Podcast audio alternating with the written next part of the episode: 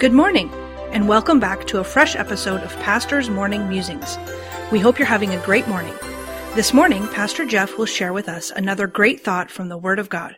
Pastor Jeff, where will we be musing this morning? Good morning. Today we'll be in 2 Corinthians chapter number 9, beginning in verse number 6.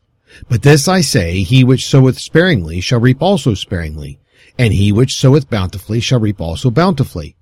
Every man according as he purposeth in his heart, so let him give, not grudgingly or of necessity. For God loveth a cheerful giver, and God is able to make all grace abound toward you, that ye, always having all sufficiency in all things, may abound unto every good work.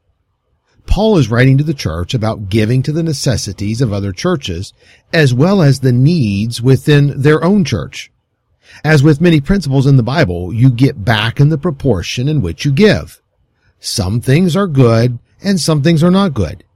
If you give in abundance to help others, you reap abundantly from others. Jesus taught that if you judge others, you will be judged to the same degree that you judged. The degree in which we deal these things is a matter of every man's heart. Paul stated in verse 7, Every man according as he purposeth in his heart. A cheerful giver will give in abundance, and a person whose heart is not cheerful will not give in abundance, but will give sparingly. Now, it may seem that the ones we give in abundance to will be the ones that we can expect to receive back from. But this does not seem to be the truth given here.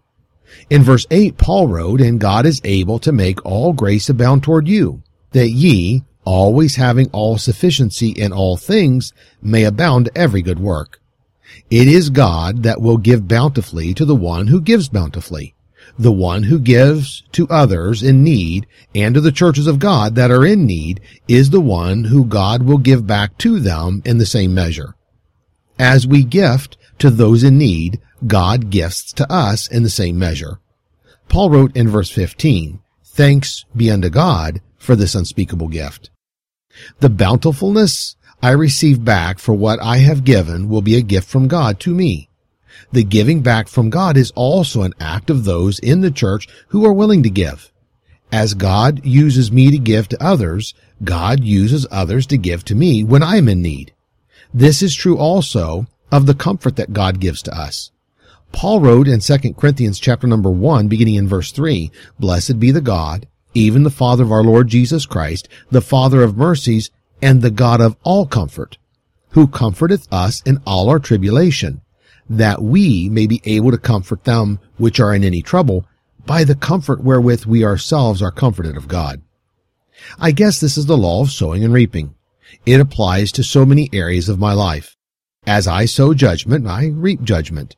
As I sow to meet the needs of others, I get my needs met. As I sow comfort, I receive comfort. Paul wrote, in verse 6 of our text, But this I say, He which soweth sparingly shall reap also sparingly, and he which soweth bountifully shall reap also bountifully. So let me leave you with this prayer for today. Heavenly Father, thank you for the bountifulness you have given to me of your grace. Thank you for giving to me in my life as I give to others. Help me today to sow your positive things to others that I may experience the same from you. Amen. The preceding program was produced by Dr. Jeff Harris, pastor, author, and chaplain. Please tune in again tomorrow morning for another fresh episode of Pastor's Morning Musings.